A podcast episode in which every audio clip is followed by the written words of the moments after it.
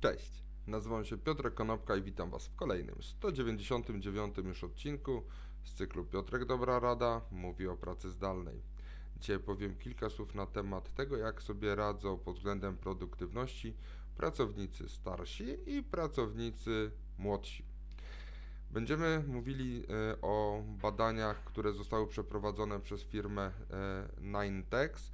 E, jest to firma, która dostarcza platformę do zarządzania procesami, czyli takiego workflowa automatyzującego pracę.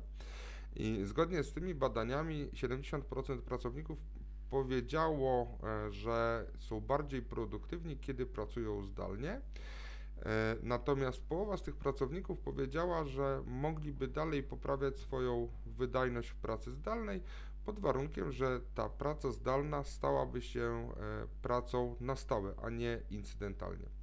83% pracowników powiedziało, e, i to są wyniki badania opublikowane przez PWC, to 83% pracowników powiedziało, że praca zdalna została wdrożona z powodzeniem w ich organizacji. Natomiast y, menedżerowie tych pracowników, zgodnie z badaniami PWC, to 20% y, mm, tych y, przełożonych mówi, że oczekuje tego, że po covid w tej epoce postpandemicznej wrócą do pracy, co stacjonarnej, co oznacza, że 80% y, przełożonych, 80% menedżerów badanych przez PWC y, y, rozpatruje to, że po pandemii do pracy stacjonarnej już w ogóle nie wrócą. Ale jeżeli mówimy o takich rozpraszaczach, które rozpraszają nas w trakcie pracy zdalnej, to pracownicy w, są bardziej wydajni. 41% pracowników mówi, że praca w domu zajmuje im mniej czasu niż praca w biurze. Jednakże jest to olbrzymie wyzwanie dla młodszych pracowników. Młodsi pracownicy, to pozwólcie, że posłużę się oczywiście e, Wikipedią.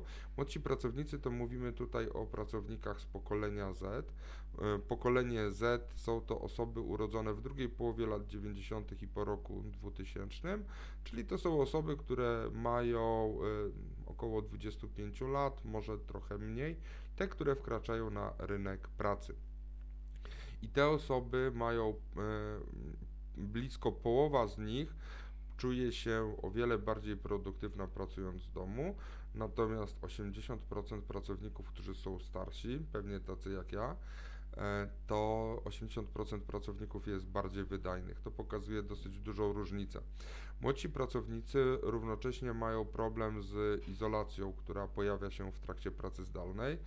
E, zostało zaraportowane w różnego rodzaju badaniach, m.in. American Psychology Association, że y, ta generacja Z ma najwyższy poziom stresu spośród wszystkich grup wiekowych. 7 na 10 e, ludzi właśnie w wieku do 25 roku życia mówi, że przeżywa depresję i ma e, trudności w skupieniu się. Jak powiedział Mark y, Sawyer, CEO i co-founder firmy Bonfire, jest to e, platforma do e, wdrażania kultury organizacyjnej w modelu zdalnym. E, największym wyzwaniem pracy zdalnej jest to, że my jesteśmy istotami społecznymi i gdy mamy mniej interakcji z innymi ludźmi, to powoduje, że mamy z tym problemy. Natomiast pracownicy w trakcie pracy zdalnej oczekują tego, że pracodawcy i firmy dostarczą im e, narzędzia do tego, żeby pracować wydajniej i lepiej. 49% respondentów powiedziało, że potrzebuje e, elastyczności i jest to najwyższy odsetek i najważniejsze dla nich e, naj, najważniejsza cecha pracy zdalnej. Natomiast 44% y, mówi, że potrzebuje dodatkowego wyposażenia swojego stanowiska pracy w domu. 37% y, oczekuje, że otrzyma oprogramowanie, które pozwoli im łatwiej i szybciej pracować, a 34% badanych przez y, Ninetex twierdzi, że jedyne czego potrzebuje od pracodawcy to krótszego tygodnia pracy. Także to były wyniki badania pokazujące, jak różnią się osoby starsze od osób młodszych. Dzięki serdeczne, do zobaczenia i usłyszenia jutro. Na razie.